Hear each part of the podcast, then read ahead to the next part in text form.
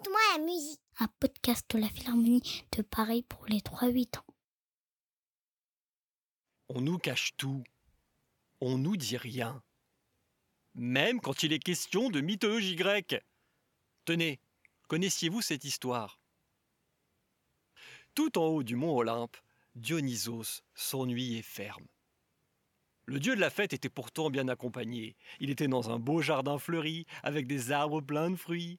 Il dégustait un raisin juteux et buvait de l'ambroisie, le nectar des dieux qui leur permet l'éternité. Mais il s'ennuyait. Ça manquait de musique. Orphée était parti avec sa lyre et les argonautes à la recherche de la toison d'or, et Pan était parti on ne sait où encore pour séduire les masses avec sa flûte. De toute façon, la lyre, la flûte, Dionysos les avait trop entendus. Il avait envie d'écouter de nouveaux sons. C'est alors qu'il a vu passer deux grands serpents. Il les a attrapés.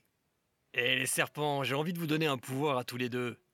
À partir de maintenant, il vous suffira de mordre un animal pour le transformer en instrument de musique. Ça va être marrant, non?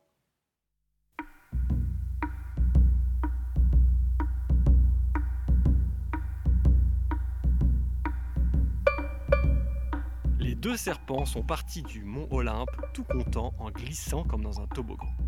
T'as vu frère, on a un de ses pouvoirs Ouais grave, c'est du lourd cousin. Au flanc de la montagne, une petite grotte. À l'intérieur, un petit dragon, le dernier de son espèce. Eh frère, on va siffler et ça va le faire sortir, t'as vu? Ils ont sifflé. Le dragon est sorti. Les serpents lui ont sauté dessus et l'ont mordu.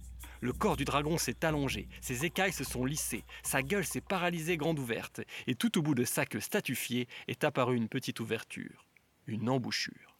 C'est ainsi que le dernier dragon s'est transformé en instrument de musique, un cornet à bouquin. Plus tard, les deux serpents glissaient dans les hautes herbes. Wesh, t'as vu, il y a une zérafe Hein? Une zérafe Ouais, une girafe zébrée ou un zèbre au long cou si tu préfères. Chaque serpent de Dionysos a mordu une des pattes de la zérafe.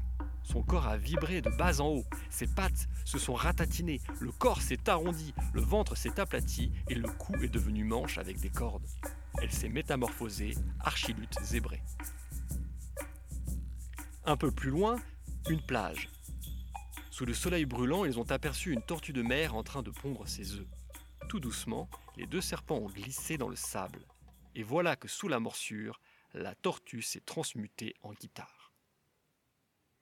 Ils ont continué, ils ont transformé ainsi un tatou en charango, un corbeau en clarinette, un pan en vieltaos, ils ont même rencontré un drôle d'animal, un chienard, mélange étrange entre un chien et un canard. Ils l'ont changé encore anglais. Dieu de l'Olympe, Apollon, dieu des arts et de la musique, était émerveillé par toutes ces nouvelles formes et ces nouveaux sons. Mais quand sa sœur Artémis, déesse de la nature sauvage, a eu vent de ces métamorphoses, elle est entrée dans une colère noire. Certains de se protéger, comme le dragon, les zérafes ou le chianard, avaient déjà disparu, et d'autres animaux, comme le tatou ou la tortue de mer, étaient en voie de disparition à cause des deux serpents. Tout ça sous les applaudissements stupides de son propre frère Apollon. Dionysos, lui, s'amusait follement dans un coin. Ah ben voilà Enfin Va y avoir de l'ambiance S'en est suivi une dispute à tout rompre. Ça a tellement chauffé sur l'Olympe que le thermomètre est monté de plusieurs degrés. Zeus a lâché des éclairs et la tempête s'est abattue sur le monde. Pour résoudre cette dispute qui était en train de déchirer tout l'Olympe, on a appelé Thémis, déesse de la justice. Thémis s'est retirée à Mythicas, tout en haut du mont de l'Olympe, pour réfléchir à son jugement au calme. Quand elle est revenue parmi les autres dieux, elle a donné sa conclusion.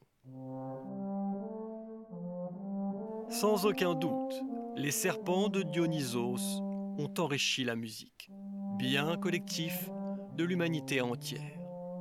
Mais dans le même temps, ils ont fait disparaître des animaux et mis à mal la biodiversité, richesse naturelle essentielle.